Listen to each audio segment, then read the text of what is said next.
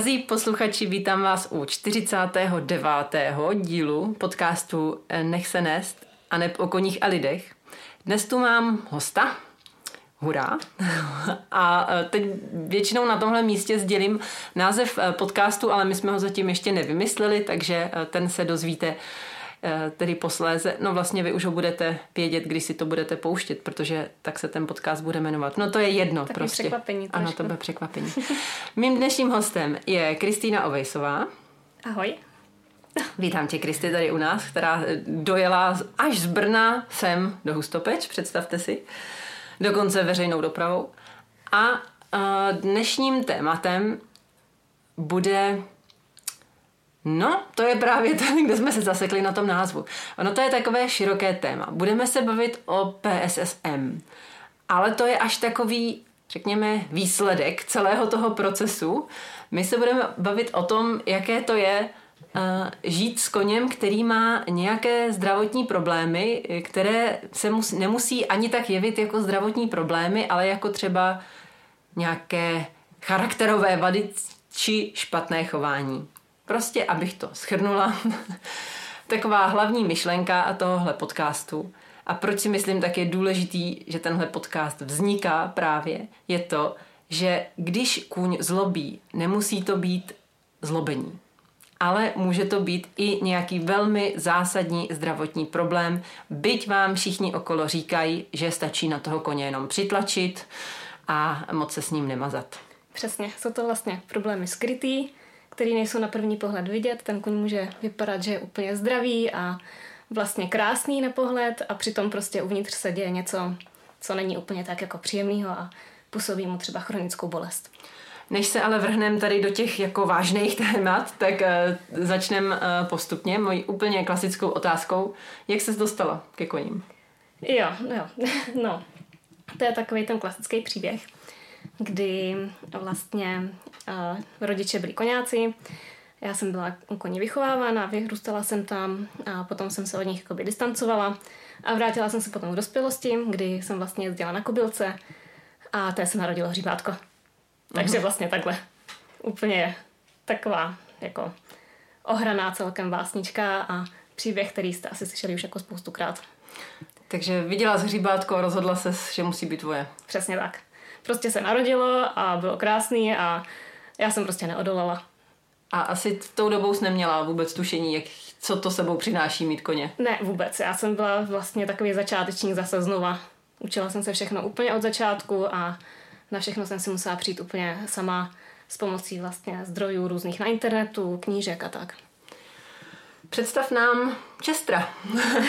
Čestra, tak eh, to je vlastně je to valášek Paint Horse. Um, a jmenuje se Chester, protože vypadá jako český strakatý skot vlastně. a z toho, toho je jeho jméno. A má takový flíčky různě po těle. Je to mm, z větší části jako bělouš, a, ale a, trošku rezavých pár fleků na sobě má. No a toho mám vlastně od toho hříbátka, to bylo to hřívě, co mě tak jako strašně mm, okouzlilo. No, a, a v, té, v té době už si zakládala ten svůj Instagramový účet. Jo, jo. Chris, tu totiž možná znáte z Instagramu, kde má účet Mind Dream Paint. Spolupracuje taky s projektem Koně Česky, takže možná i uh, o tamtud ji můžete znát. Ale dnes tady tedy primárně není proto, že by byla influencerka, ale proto, že má velice zajímavou právě životní zkušenost s Čestrem. Jaký byly tvoje ambice ze začátku? A moje ambice nebyly žádný, dá se říct. Já jsem prostě chtěla mít parťáka, se kterým bych chodila do lesa. A moje představa byla o tom, že ho ve třech obsednu a pořídím mu sedlo na míru a, a budeme jezdit prostě ven do lesa, jen tak na vandry a puťáky a podobně. No jenom, že potom jsem zjistila, že vlastně obsedat ve třech jako není úplně vhodný a sedlo na míru ve třech je úplně nevhodný. Takže jako všechny ty moje začátečnické představy, tak se časem jako tak nějak rozplynuli, protože jsem zjistila, že jsou prostě úplně zcestný a začala jsem se víc vzdělávat právě pomocí toho projektu Koně Česky. To mě vlastně Hanka Drahošová tak nějak jako přivzala do toho týmu a tam jsem se začala zjišťovat všechny tady ty okolnosti a co by se mělo a nemělo a tak. A když se vrátíme úplně na začátek, já vím, že vy jste měli eh, poměrně i komplikovaný ten start nějak společný, eh, co se týče ustájení a hledání nějaký společný komunikace a tak. Jo, no Chester jak se narodil, tak měl zadrženou smolku, takže to hnedka se mu museli vyplachovat střeva, aby se to rozpustilo, dostalo se to ven. A potom trpěl snad rok na průjmy. Ale jako mm-hmm. fakt jako, fakt strašný, jako to z něj, nechci říct teklo, ale prostě teklo. Jo, bylo to prostě hrozný. No a tak jsme začali jako řešit tu příčinu, a měli jsme výživáře, měli jsme veterináře, všechno možný. A nechtěla jsem, aby se právě dehydratoval a jako ty minerály z něj šly a podobně. Ano, tak jsme to řešili tohle to už, ale nevyřešili jsme to. Vyřešilo se to potom až tím, že jsme se přestěhovali z té stáje, kde se narodil, která jako stále funguje, je to jako super stáj, ale prostě nám tam asi nevyhovovala voda nebo něco takového, uh-huh. něco v tom, co tam bylo. A ze dne na den to prostě přešlo v té další stáji. Uh-huh. No, jenže tam bylo ve stádě asi tři koní a tomu úplně nevyhovovalo. On byl dřív, on se narodil vlastně ve velkém stádě, měl rád ty své koňské kamarády a byl tam takový nešťastný, i když to byly velký pastviny tady nedaleko vlastně od Hustopečí. Hmm. A vlastně tím, že tam byl takový nešťastný, my jsme tam měli i první svoje dá se říct, nedorozumění, takový jako, že jsme si úplně um, neporozuměli a jako vygradovalo to do toho, že mě koplo a bylo, byla jsem z toho taková špatná a bála jsem se ke koním jezdit v té době. Uh-huh. A jak byl starý v té době? To měl dva a půl roku zhruba. Aha, to už dost.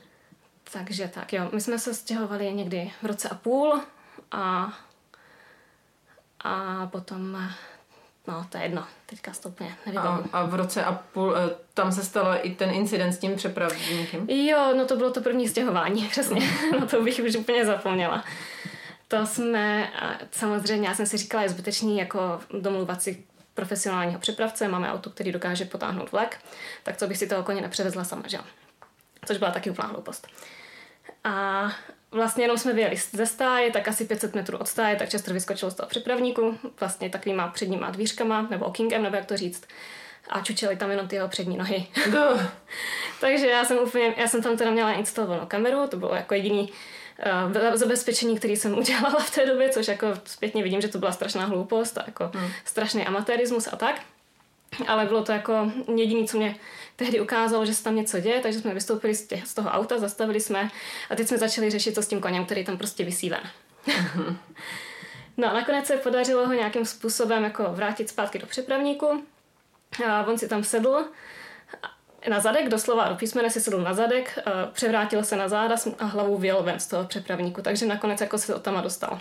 Aha. No a v ten moment, kdy on jako vyjel po té rampě dolů, tak přestal úplně úplně jakákoliv aktivita, do té doby tam se umlátil a tak, tak přestala úplně jakákoliv aktivita a najednou prostě ticho, nic se nedělo. Uh-huh. A teď jako já jsem nevěděla, jestli si nezlomil třeba vás nebo něco. Uh-huh. A teď jsem za ním věděla, že jo, a ukázalo se, že jenom spí.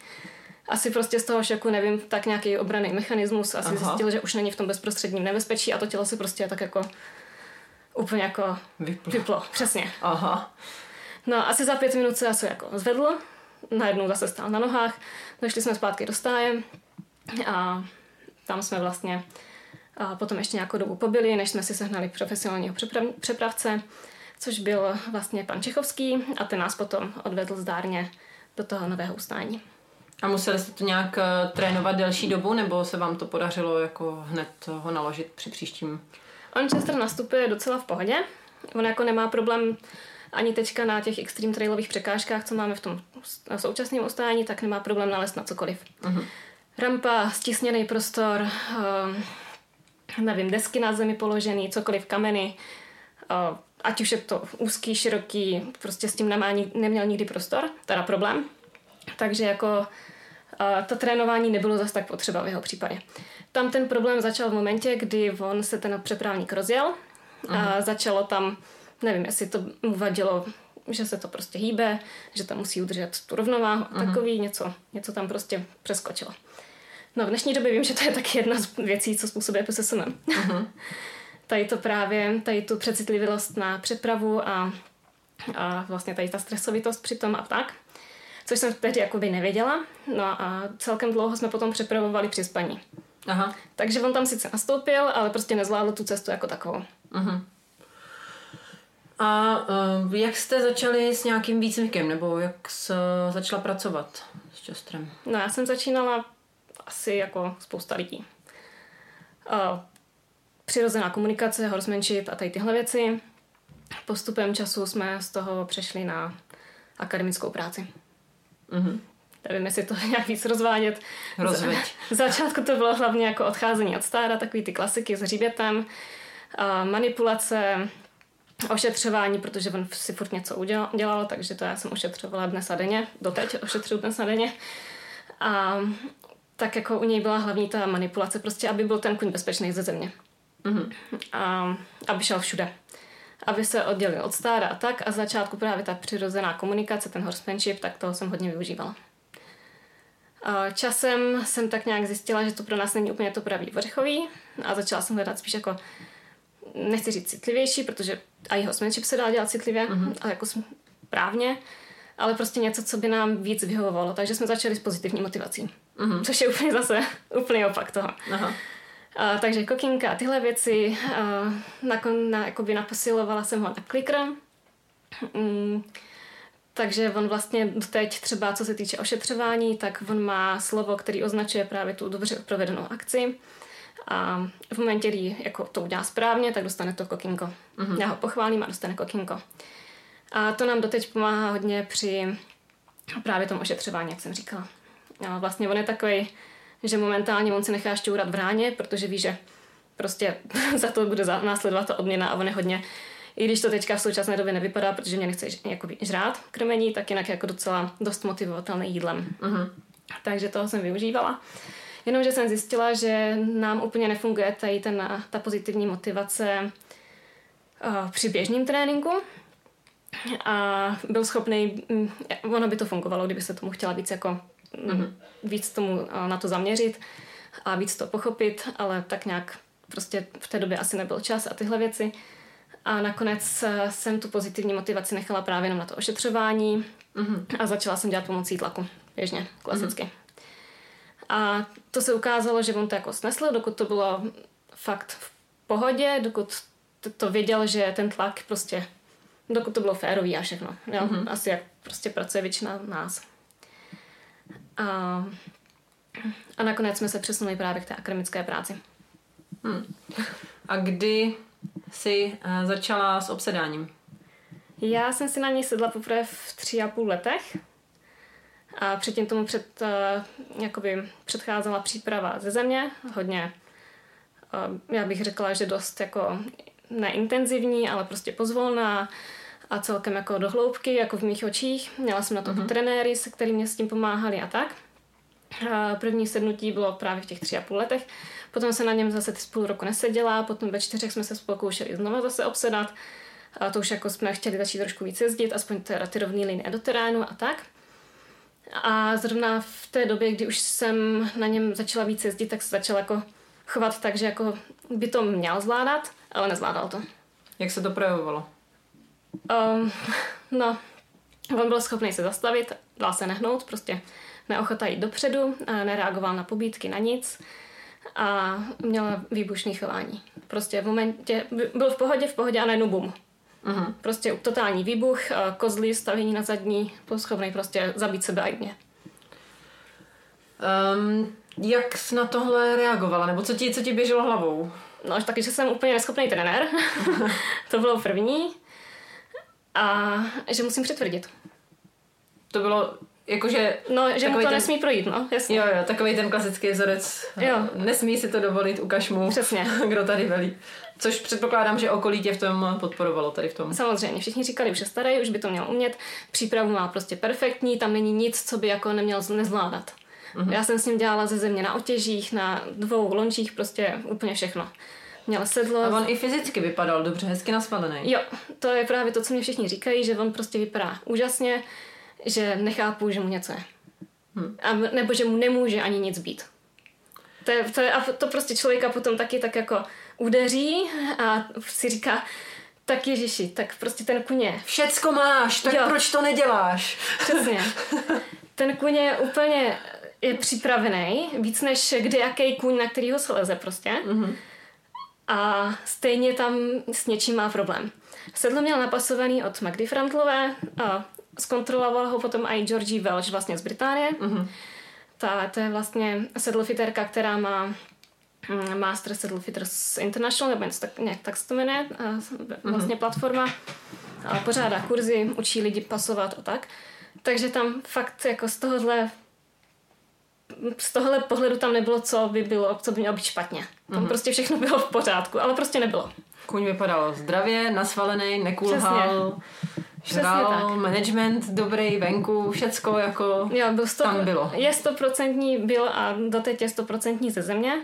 To hmm. udělá jako první, poslední, ale z toho sedla tam se prostě spustilo vždycky něco, co člověk nedokázal úplně ovlivnit.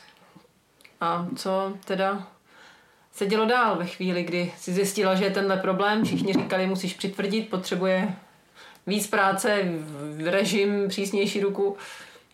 No, tak zavolala jsem si dalšího trenéra, se kterým jsem měla v plánu to jako trošku adresovat víc. Začali jsme víc jezdit, volalo se víc fyzioterapeutů, všechno. Eh, chiropraktici, prostě byli u nás, byl u nás kde kdo. Já jsem začala pracovat na své jako psychické stránce, protože jsem to jako brala špatně, že jo. Takže jsem začínala pracovat i sama se sebou, začínala jsem pracovat i s ním, aby prostě to pro ně nebyl stres protože z nějakého nepochopitelného důvodu prostě pro něj to stres byl. Uh-huh. On třeba byl schopný, já jsem se na něj sedla a on byl schopný se zastavit a začít prostě zrychleně dýchat. Úplně, uh-huh. ale fakt jako hyperventiloval fakt jako neskutečným způsobem. Uh-huh. Prostě najednou nával stresu a bylo na něm vidět, je stuhlej a snaží se to nějakým způsobem jako zpracovat, uh-huh. ale nikam to nevedlo a pak prostě buch. Uh-huh. Takže to mě samotné jako moc nepřidalo, protože já taky, jak jsem říkala, tak jsem se ke koni dostala prostě po dlouhé době, až někdy na výšce, když jsem měla víc času potom mezi učením a zkouškama.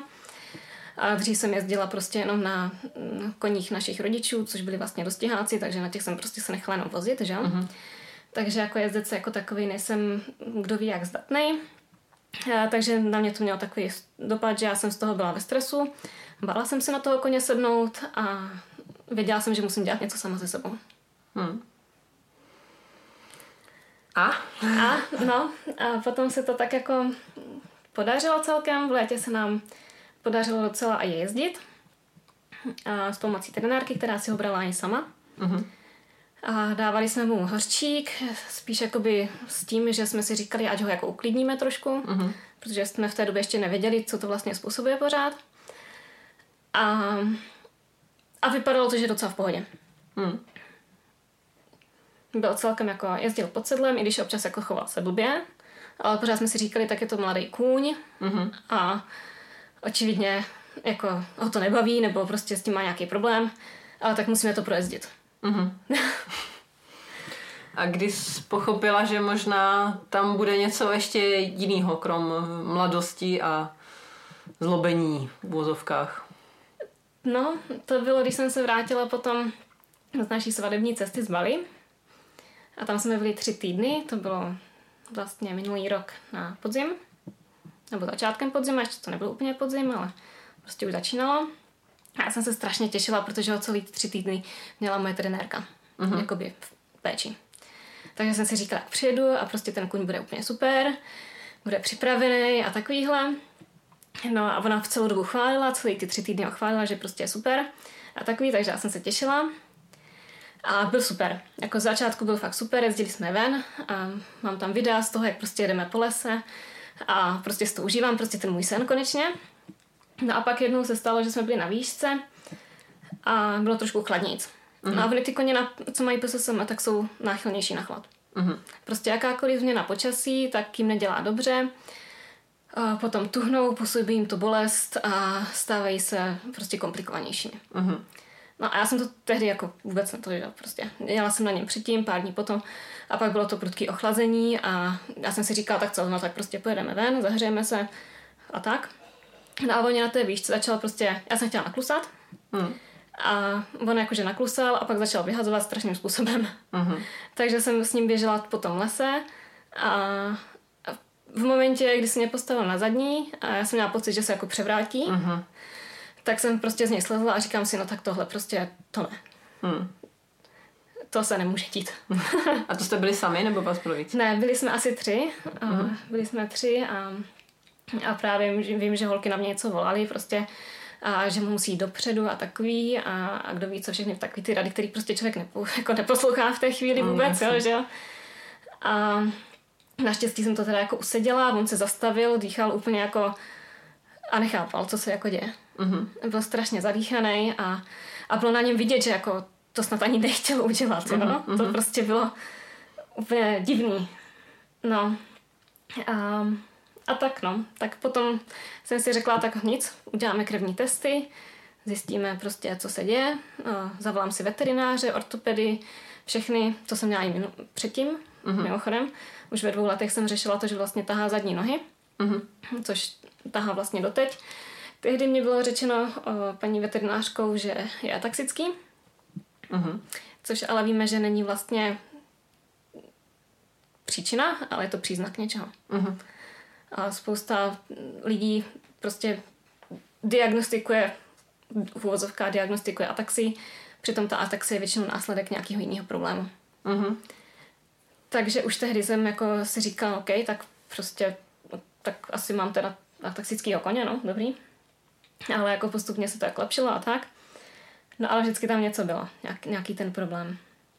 No a tak eh, v ten podzim minulý rok, tak eh, začalo tady to kolečko. Prvně jsme teda udělali krevní testy, potom jsme měli vyšetření, ohybové zkoušky a všechny tady ty klasiky, rentgeny a nevím co všechno, prostě fyzioterapeuti ho prohlídli, úplně všechno. Jen tak pro zajímavost. No.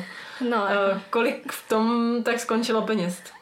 Hrozně moc. Já jsem to radši nepočítala, se přiznám, protože to bych jednak mě manžela zabil, kdyby se to dozvěděl a já bych z toho byla asi taky docela špatná, protože by to určitě mohlo být další bali nebo něco takového. um, po tomhle všem se podařilo už um, zjistit, co to je, nebo jak se dostala k tomu, nebo jak přišla ta myšlenka, že by to mohlo být PSSM? No, tak rentgeny byly čistý. Uh-huh. Neměl kissing spines, neměl nic v kloubech, prostě všechno bylo čistý. Krve, jediný co, tak vyšly, že vlastně krve měl horší hodnoty, tam měl především teda selen. Ten, tam se vlastně ta hodnota referenční pohybuje od 100 po 200. Teďka nevím ty jednotky, takže prostě 100, 200. To je ideální. Uh-huh. A když je to někde mezi 100, 100 a 200. Navodnil asi 40. Uh-huh. Takže jako velká, velký nedostatek selenu. A selen je vlastně antioxidant. To bude důležitý později. Uh-huh. a tím pádem, tak já jsem si prvně říkala, tak OK, tak asi málo selenu. V tom selen vlastně způsobuje taky různý zatuhnutí, napětí svalů, a taky neochotu jít dopředu, stavení se na zadní, výbušní chování, prostě tady tyhle ty věci všechny, které on jako vykazoval, tak jsem si říkala, OK, tak prostě je to banalita, doplníme selen, bude zase všechno v pohodě. A selen jsme doplňovali s veterinářem, měla jsem i krmiváře na to, aby mě sestavil krmnou dávku. A probíhalo to tak, že dostal vlastně dvě kůry toho selenu s vitamínem E, aby se to nějak líp jako to tělo přijmulo, rozpouštělo se to a tak. A jak už měla po té druhé kůře, nevím, jestli teďka, jestli neměla i třetí, popravdě, ale teď se nejsem jistá. No každopádně dostala se na nějakou hodnotu 150, což bylo mm-hmm. jako v mhm. pohodě. Už potom. Jenomže ten selen jde i se mnohem dřív jako objeví v krvi a až později se tím dozásobují ty svaly. Mm-hmm. Takže mě bylo řečeno, že třeba mu mám dát tak půl roku, jako, aby se s tím jako vyrovnal, aby se ty svaly zase zregenerovaly a tak. Takže a samotné doplňování trvalo, nevím, dva měsíce nebo tak nějak, ale potom jsem ještě dalších mm, čtyři měsíce čekala, co to s ním udělá. No a potom půl roce jsem si na něj znova sedla a první, co jsem viděla, tak jak se mu skřivily nozdry a uh-huh. úplně jako nasratý výraz, totálně a hnedka zase rodeo. Uh-huh. Takže jsem zase slezla a říkám si, no tak to prostě není normální. Uh-huh. To už prostě fakt není normální. A potom jsem teda to dávala na ten svůj Instagram, Instagram tady ty všechny věci, a co tam se s náma děje a tak. A hodně lidí mi začalo psát o tom, jestli náhodou nemá PSSM. Uh-huh. No a teď já jsem znala PSSM. já, jsem, já znám PSSM jedničku, to je ten vlastně typ 1, který se testuje v rámci šesti panelů, což je vlastně test, který podstupují hlavně americký plemena, uh-huh. pokud je mají zařadit do plemeniny. A je tam součástí toho. Takže já jsem věděla, že on, jelikož jako je paint, tak by to měl mít. A říkala jsem si, no tak prostě nemůže mít PSSM a to je, to je hloupost. No. um, pak jsem zjistila, že ještě PSSM typu 2.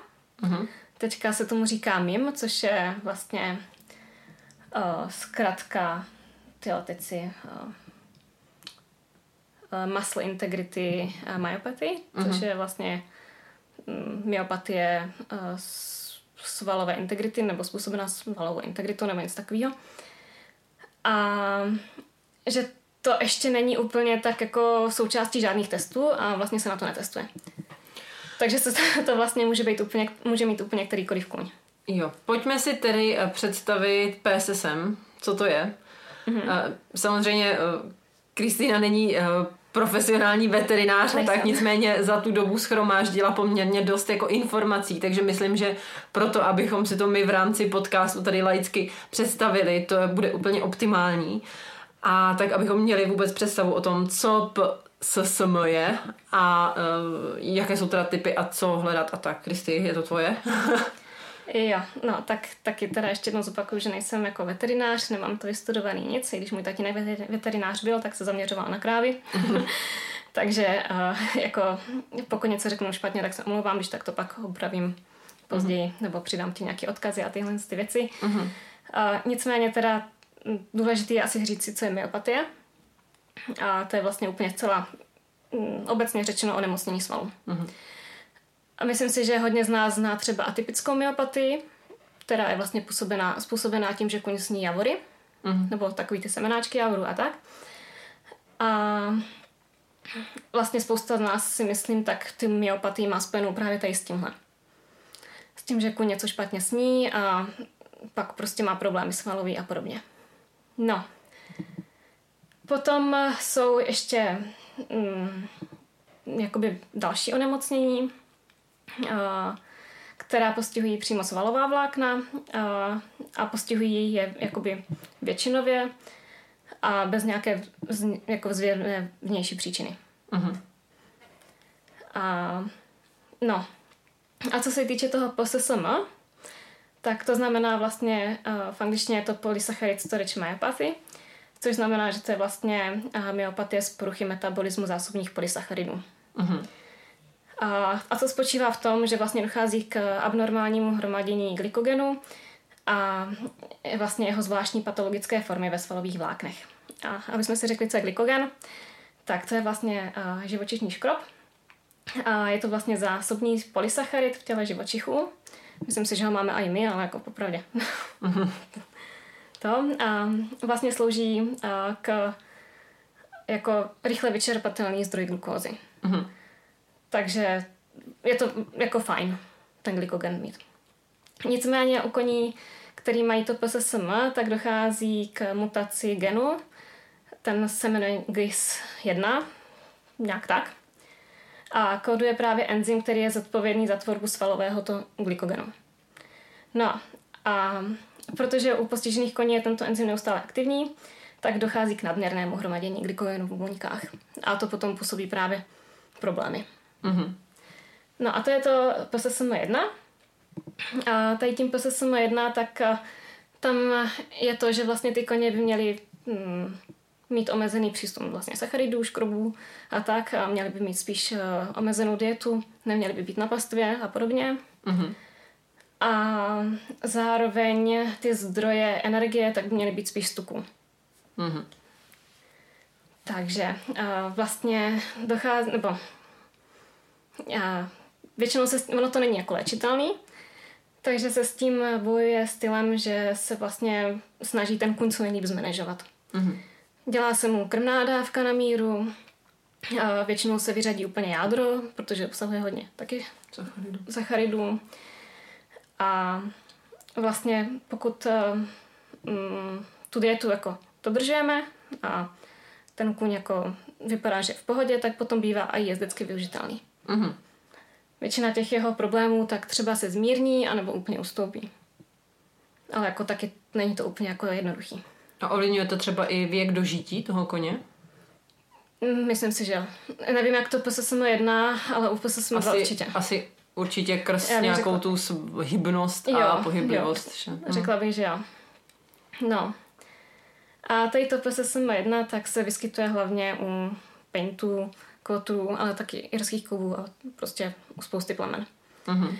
No vlastně tady ti painti a kvotři, tak ti to mají, jak jsem říkala, už součást toho 6 panelu, takže oni se na to testují a nemělo by docházet k tomu, že by se v chovech objevovaly jedinci tady s tou mutací.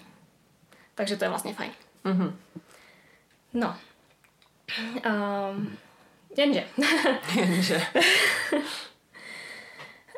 Um, postupně tak nějak jako vyšlo najevo, že vlastně část koní, kteří mají stejný klinický příznaky, jako mají ti koně, co jsou vlastně pozitivní na to PSSM1, tak nemají tu mutaci toho genu, toho GIS1.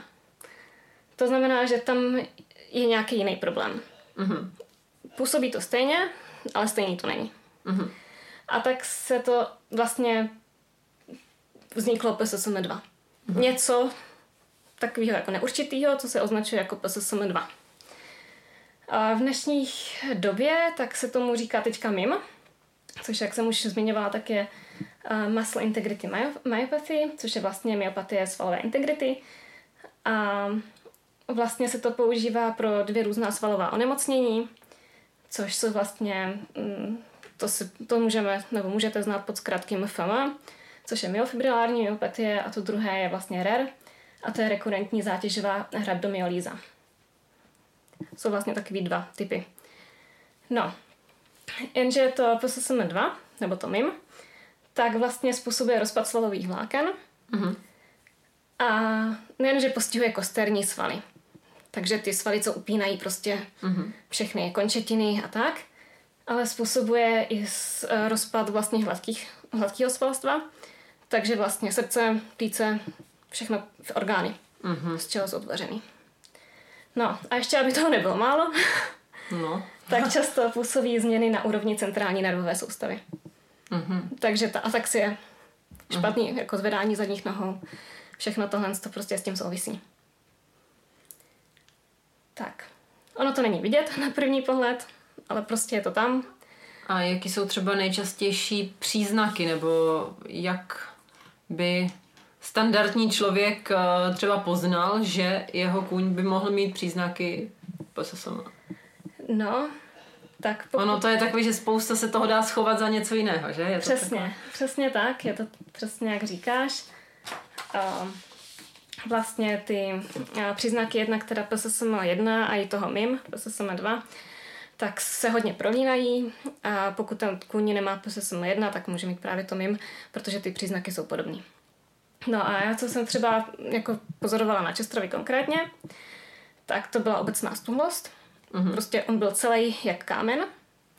Byl celý takový napjatý ve I svalech. jako na dotek, nebo na pohled? I na dotek. Na, dotek, na, na pohled ne. Na pohled byl prostě úplně krásný. Mhm. Ale když se na něj člověk sáhl, tak potom jako to, ten sval nebyl takový to želé, jak jako ho chceš. Mhm.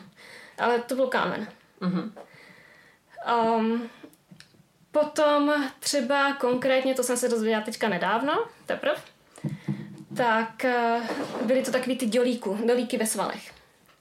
Aha. Takový to, jak... eh, Já jsem se s tím setkala poprvé, když jsem začínala chodit do stáje, tak tam byla kobylka, která na krku měla takový dělník.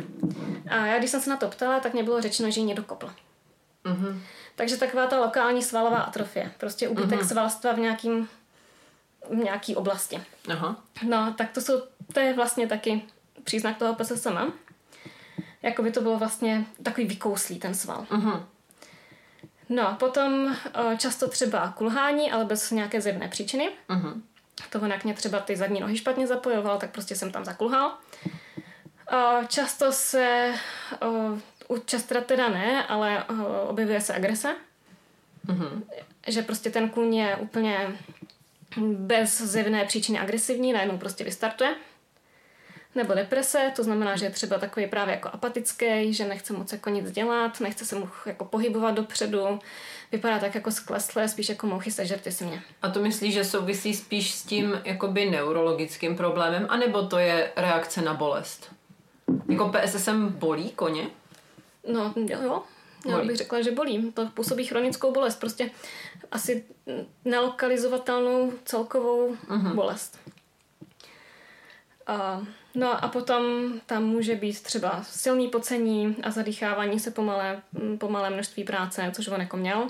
Uh-huh. Já jsem s ním byla na procházce, všichni koně byli úplně suší, často úplně splavený a to se mě ani neseděla, že jo? Uh-huh. to bylo prostě v kroku. Uh-huh.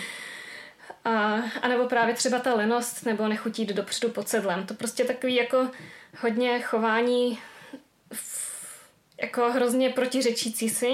Na jednu stranu prostě odmítá pohyb vpřed a na druhou strašný výbuch kozluje, vyhazuje a staví se na zadní. Mm-hmm. Takový hrozně jako mm, rozporuplný v chování. No a hodně často ještě uh, bývá problém, co jako uježdění, tak s přilnutím a třeba to, že kuň chodí fakt jako výrazně na, na předku a jako dlouhodobě. Mm-hmm. A tomu trenérovi a jestli se nedaří ho třeba trošku podsadit. Protože ty koně mají problém vlastně s celkově se zapojováním zadních nohou, s podsazením a, a vlastně mm, zapojováním zadku a tak. No. Uh, co ještě třeba Chester měl, tak to je špatný pohyb ve cvalu. Mm-hmm. To jsem s ním řešila vlastně, já jsem s ním teda jako z začátku pracovala ze země, takže jsem s ním chodila rovný linie, především na čtverci a nechtěla jsem po něm moc jako kroužení do klečka. Protože vlastně uh, proč s mladým koněm ho tahat na Jasně. No. Kvůli kloubům a tak. Takže my jsme chodili takhle. Potom jsem po něm chtěla na cválání, to křižoval, neunesl se a prostě takový ty klasický problémy, co mývá kolikrát tady ten mladý kuň když poprvé začíná cválat. Tak jsem si říkala, ve třech letech dobrý, mm-hmm. to bude tím prostě. Ve čtyřech už jsem si říkala, tak už by to mohl umět, ale tak asi prostě pomalejší, mm-hmm. nebo prostě něco se tam děje. No a v těch pěti už jsem si říkala, tak ale tohle to už jako není úplně normální. Mm-hmm. Ten kůň už by se měl aspoň trošku unést. Mm. No a s tím máme teda problém doteď. S nacváláním a obecně unesením se ve cvalu. On jak má ty nohy takový prkenější zadní, tak je to takové no, no prostě blbý, no, ten zval. Hmm. Hmm.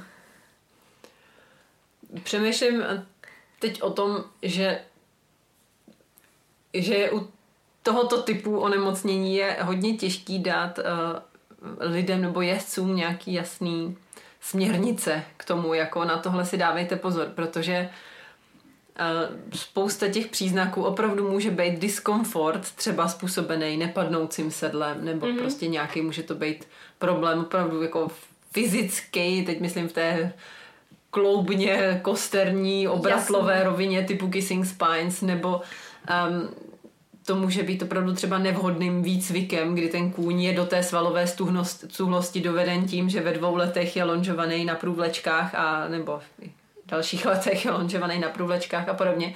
Že je opravdu hodně taková tenká linie mezi tím, kdy jako je to ten nevhodný výcvik, nevhodný management, nevhodný přístup a kdy už to je kdy už to je ten, ten problém. A co třeba myslíš, že opravdu jsou takový ty jako největší zdvižený prsty, jako u čeho by lidi určitě měli si třeba nechat uh, udělat ten test na PSSM? No, to těžko říct, ale jak říkáš, tak jako přesně tady ty příznaky, co jsem vyjmenovala, tak nejsou typický právě jenom pro to PSSM. Ale jak říkáš, i při špatně padnoucím sedlu, kulhání třeba z lezen či z kolen, nebo třeba při poranění nějakých vazů nebo něčeho takového. A nebo já jsem si dlouho, mysl, dlouho myslela, že právě Chester má ty zadní nohy takový blbý kvůli tomu, jak se tam sedl v tom vozíku. Uh-huh. A že tam došlo k nějakému, nevím, posunutí třeba sak, prostě, nebo poškození toho sakroiliakálního spojení a tak. A, takže si myslím, že než člověk začne testovat jako cokoliv, tak by si měl prvně pošetřit tady ty věci. Management. Přesně. Mít toho uh, kvalitního sedlfitera, sedláře, ať to prostě um, posoudí, klidně to nechat posoudit od více lidí. Uh, zároveň to ortopedické vyšetření, zuby zkontrolovat, uh, krmnou dávku, všechno vředy taky, uh-huh. tyhle věci.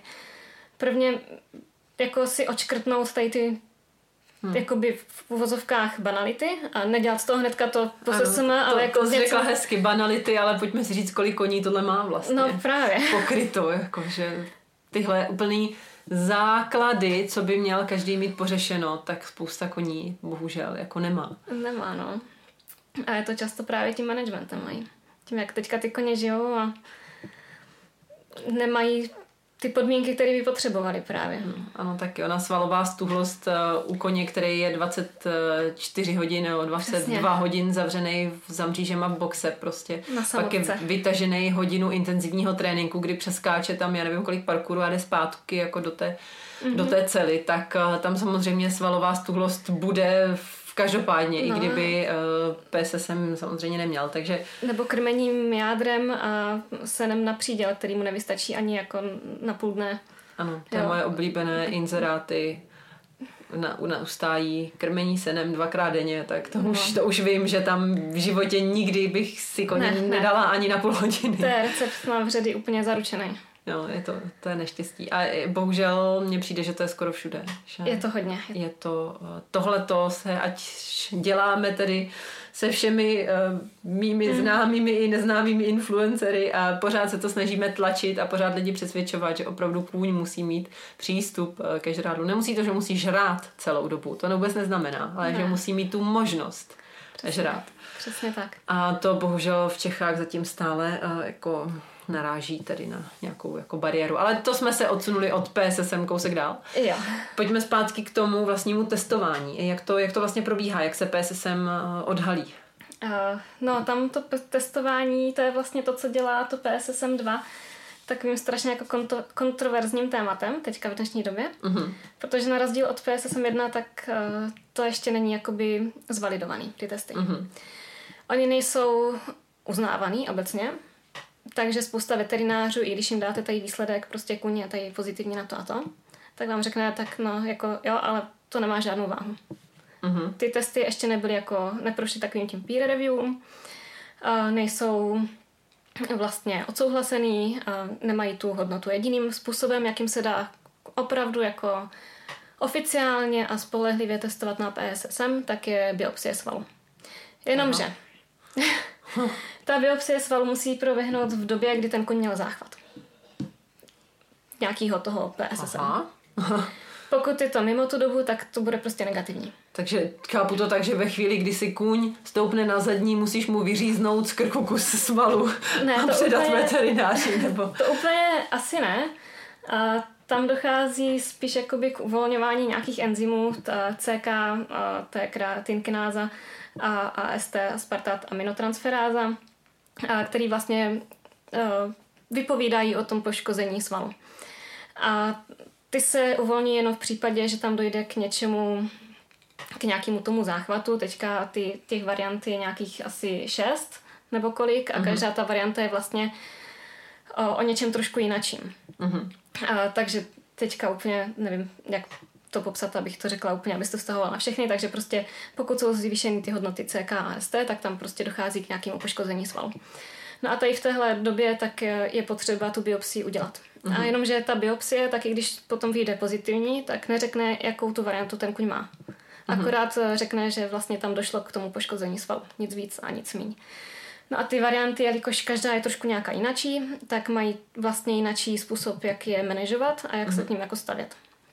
Takže za mě, uh, i když nevalidovaný ty testy, tak uh, je to takový dobrý odrazový můstek pro toho majitele, aby zjistil, aha, tak jako něco se tam asi je mm-hmm. a teďka mám aspoň trošku um, pojetí o tom, co s tím můžu dělat. Mm-hmm.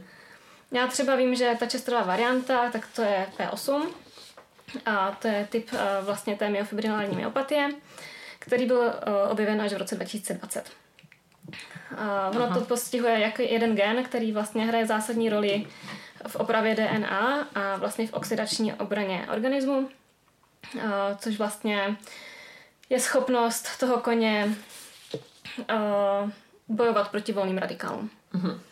Nevím, jestli volný, no, vlastně volný, volný radikály, tak jsou atomy a, nebo skupiny atomů, které mají jenom jeden elektron, nebo které, ne jeden, ale které mají jeden elektron navíc A tím pádem jsou vlastně takový nestabilní a reaktivní a rychle navazují na další, kterým berou potom elektron. Oni jsou jako přivlastní a dochází tam vlastně potom uh, i k přeměně těch normálních atomů na volný radikály, takže mm-hmm. se mhm. jako hromadí v tom těle a uh, poškozují buňky toho organismu. Mm-hmm. Takže je to něco, co se děje prostě při běžném dýchání. A takže je to vlastně něco, co nemůžeme úplně jako odbourat, prostě to se bude dít, ať chceme nebo ne. Akorát to tělo buď to se s tím zvládne vypořádat, anebo ne. Mm-hmm. Takže Chester třeba uh, um, by měl dostávat v krvné dávce antioxidanty, vitamin E, selen, selen mimochodem mu chyběl, takže vlastně mm-hmm. už vím, že v té době, když měl ty problémy jako nejhorší, tak za to mohl, mohl právě i ten nedostatek selenu, který mu nedo, jako, neumožnil pořádně se vypořádat tady s tím a odbourávat ty volné radikály. Hromadili se mu v těle, byly ještě stuhlejší než je teďka a tady tyhle věci. No. No. A antioxidanty, tak to jsou vlastně molekuly, které se spárují s těmi volnými radikály a zastaví tak nebezpečnou řetězovou reakci. V podstatě jakoby darují jeden svůj elektron tomu radikálu a tím pádem ho jakoby zneutralizují. Mm-hmm. Jakoby zastaví to jeho ničivý tažení, nebo jako prostě, mm-hmm. jak to nazvat. A, a mezi ty vlastně antioxidanty, tak hm, a, oni se, i když jim ten elektron jako darují, tak pořád mají tu stabilitu a, a nestávají se z nich ty volné radikály. Takže a, v jeho případě je hodně důležitý mu doplňovat antioxidanty, například teda vitamin C, E a ten selen, protože on si je ani jako tady ty antioxidanty neumí sám vyrobit v tom těle. Trošku jsi jenom utekla od toho testování. Jo. Jak konkrétně se to... Uh, jak konkrétně se to otestuje, nebo jak, kdo ti tohle otestuje? No, tak buď teda uh, tou biopsí svalu, ale jak jsem říkala, tak to je prostě složitější taková trošku.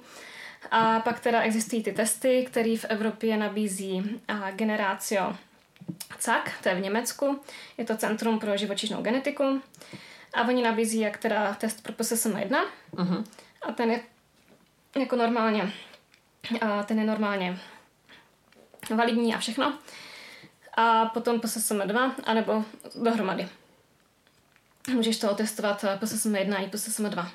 No a stojí to asi nějakých 6 tisíc a stačí jenom poslat žíně. Žíně? S cibulkama vytrhlý. Aha.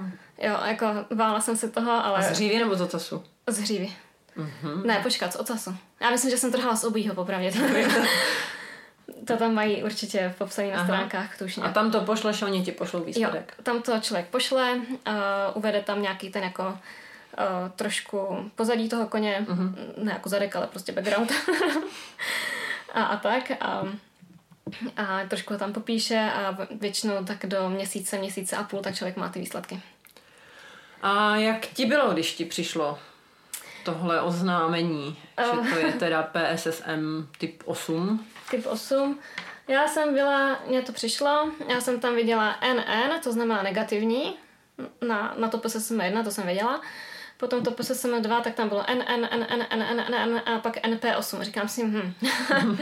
NP8, a tak to znamená, že je heterozygot, ne? A teďka člověk, co se třeba, nevím jak, mimo třeba ty americký plemena, ale člověk, který se trochu pohybuje právě u těch barevných koní, tak ví, že heterozygot, homozygot se hodně určuje v jakoby, nebo hodně se to používá v momentě, kdy člověk chce vědět, jestli třeba ten kuň bude mít barvu potom oci a tady tyhle uh-huh. ty mhm. věci. A hodně tím pádem lidi jako předpokládají, že pokud je kuň heterozygotní pro PSSM, tak uh, ho nemusí mít rozvinutý. Uh-huh. Takže tam prostě buď ho má, nebo nemá. A bohužel jsem zjistila, že to tak není úplně pravda. A bez ohledu na to, uh, jestli je teda ten kuň heterozygot nebo homozygot pro PSSM, tak on to vždycky má. Uh-huh. I když je to NP nebo NP8 nebo NP2 nebo něco, tak vždycky to má, akorát je tam vlastně jediný co, tak uh, jestli to předá dál. Uh-huh. Ten heterozygot má 50% šanci, že to předá dál, homozygot to se 100% jako ve 100% předá vždycky. Uh-huh. Takže i když je vlastně často heterozygotní na uh, NP, na P8, tak prostě to onemocnění se tam může vy, jako rozvinout a může na něj trpět. Uh-huh. Co s tím teda dál, když máš koně, který má tuhle diagnózu? No, Jaké jsou vyhlídky? no prvním krokem je ta krmná dávka, Mhm. aby pokrývala všechny potřeby toho koně a vzhledem k konkrétní variantě. A U toho čestra je to hodně vitamínu E, ten antioxidant důležitý, který vlastně si tělo neumí sám vytvořit. Toho měl taky mimochodem a při těch krevních testech eh, hodně málo. Já si si dobře pamatuju, tak měl nějaký tři. A hla, tři jako teďka zase ta nějaká Jednotka? no, jednotka. A doporučení množství bylo 16 až 20. Mhm. Takže jako fakt jako hodně, hodně mm. to. A myslím, že to bylo 16 a 20 a až 20, teďka nechci úplně kecat, ale nějak tak prostě šílený mm. rozdíl. A tak hlavně teda tu krmnou dávku, nesnažit se to dělat samostatně, zavolat si veteri, ne, vet, nebo veterináře taky můžete, ale hlavně krmiváře, který prostě se s tím, který s tím má už nějaké zkušenosti. Mhm. Mě třeba krmnou dávku sestavovala Monika Michová, tady z Brna. Mm-hmm. A vyloženě jsem se s ní i bavila o tom PSSM. A že jako má spoustu koní, co uh, má v péči tady s tím. Takže ta nám v tom hodně pomohla. A potom samozřejmě režim. V zimě by to chtělo dekovat, aby ten kůň nebyl v chladu. Aby prostě mm, ty teplotní změny pro něj nebyly takový šok. A pohyb, nezavírat do boxu. Mhm. U toho PSSM 2 třeba, co se týče těch sacharidů, tak to není ještě úplně, jako, mm, není tam jistý nebo jasný, jestli ty sacharidy jsou pro ně škodlivý nebo ne. U některých variant jako lidi říkají, že jim pomohlo toho koně úplně stáhnout z pastvy Mhm. a úplně vyřadit eh, cukry škroby a některý lidi tak zase říkají, že jsou na tom v pohodě. Mhm. Chester zatím mně přijde, že jako na cukrech, on teda od začátku měl jako nízkosacharidovou dietu, protože jsem si říkala, že prostě mladýho koně nemá cenu spát cukrama, Mhm. ale jako i na té pastině tak mě přijde jako v pohodě. No a hlavně ho jako nezavírat do boxu, protože jakmile ten kuň bude stát, tak ty svaly budou trpět. Budou tuhnout, i když, eh, no prostě budou tuhnout. Mhm. Furt. Mhm. Takže pohyb, uh, nějaký trošku mm, nějak, jako s mírou, cvičení, nějaký mm, režim uh, pracovní a tak a krmení. Hlavně to krmení. Mhm. A co to znamená pro vás z hlediska teď nějakého tréninku, ježdění a podobně? No, Chester teďka hrozně hezky zareagoval na tu krmnou dávku. Mhm. Fakt hrozně hezky. Někdy, jestli začátkem léta nebo ještě před létem, někdy v červnu, myslím, jsem ho začala poprvé jakoby navíkat na tu novou krmnou dávku, kde měl všechno, co potřeboval. Zareagoval na to úplně nádherně, přestali ho bolet záda, přestal být zatuhlej, a začal být strašně jako vyrovnaný zase, uh-huh. jak byl dřív, když byl ještě hříbě, on byl hrozně úžasný hříbátko. Fakt jako takový úplně ňuňánkovský hodný, všechno prostě zvládl a tak. Později jsem právě s ním měla takový etapy, kdy byl úplně šílený. Mhm. Myslím si, že to bylo v době, kdy měl fakt jako nejmín toho selenu, nejmín toho Ečka, byl prostě na tom nejhůř. A teď se, vraz, teď se vrátil do tady té své úplně pohody. A, a už jsem si říkala, že no tak dobrý, tak začneme zase něco nějak jezdit. Ještě jsem se k tomu nedostala, už to je teda nějaká doba. A, ale teďka právě asi v týden nebo tak něco přestal jíst cukrnou dávku a teď nevím, jestli je to horkem, jestli mu něco je, nebo jestli mu tam jenom něco nechutná, takže to teďka jako řešíme. Nicméně už po pěti dnech, co to přestal jíst, tak už jsem si na něj začala všímat toho, že zase zatuhává strašně. Mhm. Takže v momentální chvíli, kdy já bych na něj chtěla dát sedlo, tak by se to pravděpodobně opakovalo. Já bych se zase dostala zpátky jako na psychický dno, takže to radši nebudu teďka riskovat a počkám si asi, než zase se nás, nám podaří ho trošku stabilizovat, aby byl v pohodě. No, kdybychom to tak měli schrnout, nebo eh, co myslíš, že je taková, jakoby, takový hlavní poučení z toho vašeho jako velkého, velkého příběhu?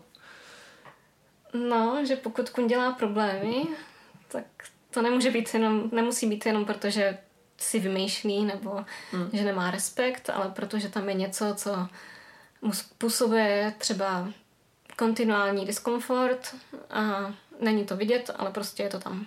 Hmm.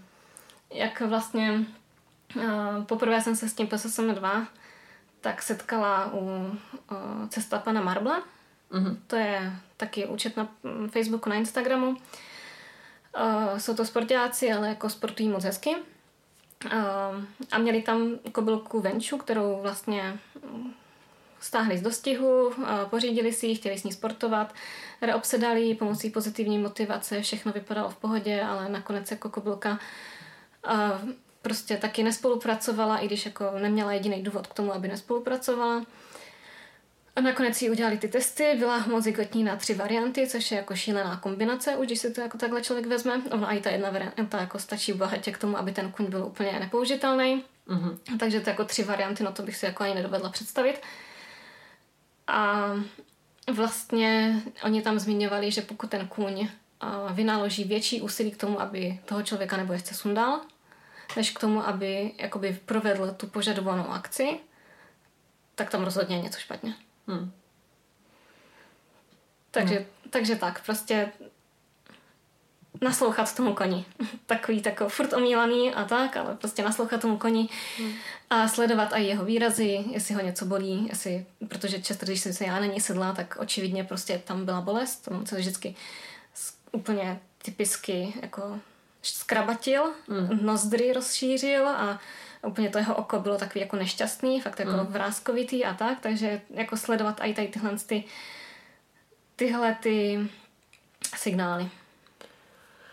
Tak, no, přemýšlím, eh, co bych tomu řekla ještě jako chytrýho, ale myslím, že už tady všechno chytrý eh, v podstatě zaznělo že sledo- naučit se číst vlastního koně je úplně to nejvíc důležitý, co můžeme pro našeho koně udělat. A bavíme se tady i o nějakých věcech, jako je třeba svalový napětí nebo nějaká taková tenze psychická toho koně, fyzická. Tohle všechno vnímat. Ono to jsou věci, které nejsou na úplně první dobrou vidět pro neskušený oko, Mm-hmm. Ale jde si to velice dobře natrénovat jenom tím, že toho koně budete pozorovat v různých situacích, zjistíte různé ty niance. Za mě třeba opravdu úžasný pracovat s koňma metodama uh, typu Masterson metod, kdy se učíte toho koně číst, učíte se, učit, učíte se vidět úplně minimální diskomfort, minimální napětí v těle, jste pak schopný rozpoznat ten výraz, kdy ten kůň je uvolněný a naopak, kdy je napjatý a to je úplně to nejzásadnější a je to daleko důležitější než to, i když mám trenér, který řekne, eh, který to dělá 30 let a mm, trénuje já nevím koho, vám řekne, že máte přitlačit, ale když ten kůň vám říká, že má problém, tak bych vždycky poslouchala toho koně a ne nikoho jiného. A samozřejmě eh, veškeré pochybnosti konzultovat s veterinářem. Někdy není špatný to konzultovat i s více. Veterináři, to protože... Rozhodně. Já jsem vystřídala tolik veterinářů u něj a spousta z nich mě řekla, že je prostě mladý a že to zkouší. No. Veterináři. Hmm. Je, jako ani nenapadlo, že by tam něco mohlo být. Hmm. To jako pro mě bylo docela potom jako šok, když jsem trošku jako ztrácela důvěru tady prostě ve veterináře. Hmm. Což jako není dobře, že jo? není dobře, pak veterináři se pak posmívají, že všichni majitelé už léčí Google a tak, Přesně. ale na druhou stranu zase ty informace, když jsou dostupné, tak je škoda si to nenastudovat, že jo? věřím, že takový ty veterináři, ano já vím určitě, že to je otravný, když za veterinářem přijde majitel a už mu z Google načítá diagnózy, co si myslí, že to je. Na druhou stranu bych hodnotila jako fajn, že se prostě zajímá a že i tyhle ty zvídavé dotazy mnohdy můžou být třeba úplně zcestný, to jako nevylučuju. To ale rozhodně, že... já jsem kolikrát položila takový hloupý dotazy, že jako bych si aj nafackovala. Ale teďka. věřím, že jako ti osvícení veterináři by s tímhle měli počítat, být na to připravený a prostě brát to tak, že pokud ten majitel má opravdu to zvíře jako zájem a, a obavy, takže udělá všechno možný i nemožný pro to, aby prostě mu nějak pomohl. To tak, no. A teď mě napadá ještě, jak se ptala, co je takový ten příznak toho, že by to mohlo být PSSM, ale člověk by si to jako nespojil. Mm-hmm. Tak mě napadlo takový to stavění se na močení, ale kuň jako nezačne čůrat. Mm-hmm. To hodně často dělají. Jako, tak jako rozkročí na koníčka houpacího, i když a, a prostě jak vypadají, že budou čůrat, ale nezačnou čůrat. Mm-hmm. Tak to je jedna z těch věcí, co i často hodně dělám. A vím, že spousta koní z PSSM to dělá. A je to taková ta věc, kterou jako ten kuň jako nemá jinak moc eh, důvod pro to, aby to dělal. Mm-hmm. Prostě si tam nějakým způsobem ulevuje nějakým, těma, nějakým svalům, mm-hmm. který ho bolí. Jo, samozřejmě může to být třeba, nevím, zánět močáku nebo něco takového, ale prostě hmm. je to jedna z těch věcí.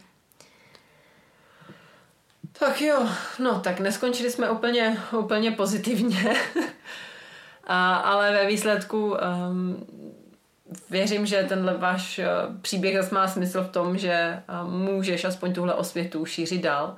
A taky uh, seš krásný příklad toho, že i když kuň má nějaký problém, tak to neznamená, že se ho zbavím okamžitě a pořídím si dalšího, ale prostě když už si pořídím nějaký zvíře, který je moje, tak počítám s tím, že se to může hodně, hodně pokazit a já za něj mám odpovědnost prostě do konce života. A když jsem si ho vzala, tak se mnou prostě zůstane, ať se děje, co se děje.